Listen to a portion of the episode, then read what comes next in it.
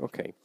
Andrea Brunello di Ardito Desio, una delle compagnie diciamo, che sta diventando un po' più importanti nella scena delle tendenze nuove di prosa trentina. Un monologo anche questa volta, Pale Blue Dot, che fa parte di questo progetto. Come è nato questo monologo, come è nato questo spettacolo?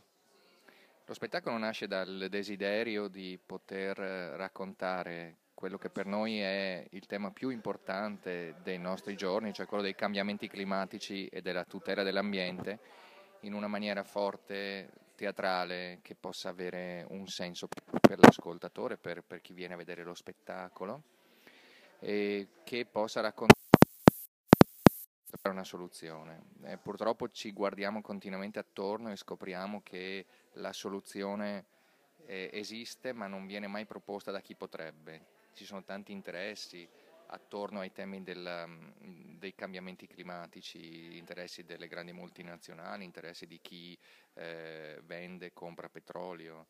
E noi crediamo invece che questo debba essere affrontato dalla gente. Abbiamo creato così un testo, abbiamo lavorato eh, per poter raccontare la nostra soluzione all'utopia, ma è una soluzione che noi raccontiamo in maniera sofferta ma anche divertita, perché alla fine c'è tanta ironia, l'ironia di un genere umano che fa molta fatica a scendere a patti con diciamo, una potenziale fine che si prospetta.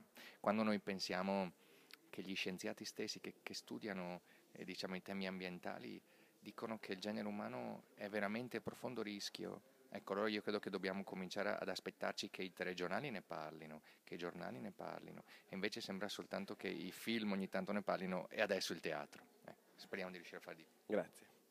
Tu hai fatto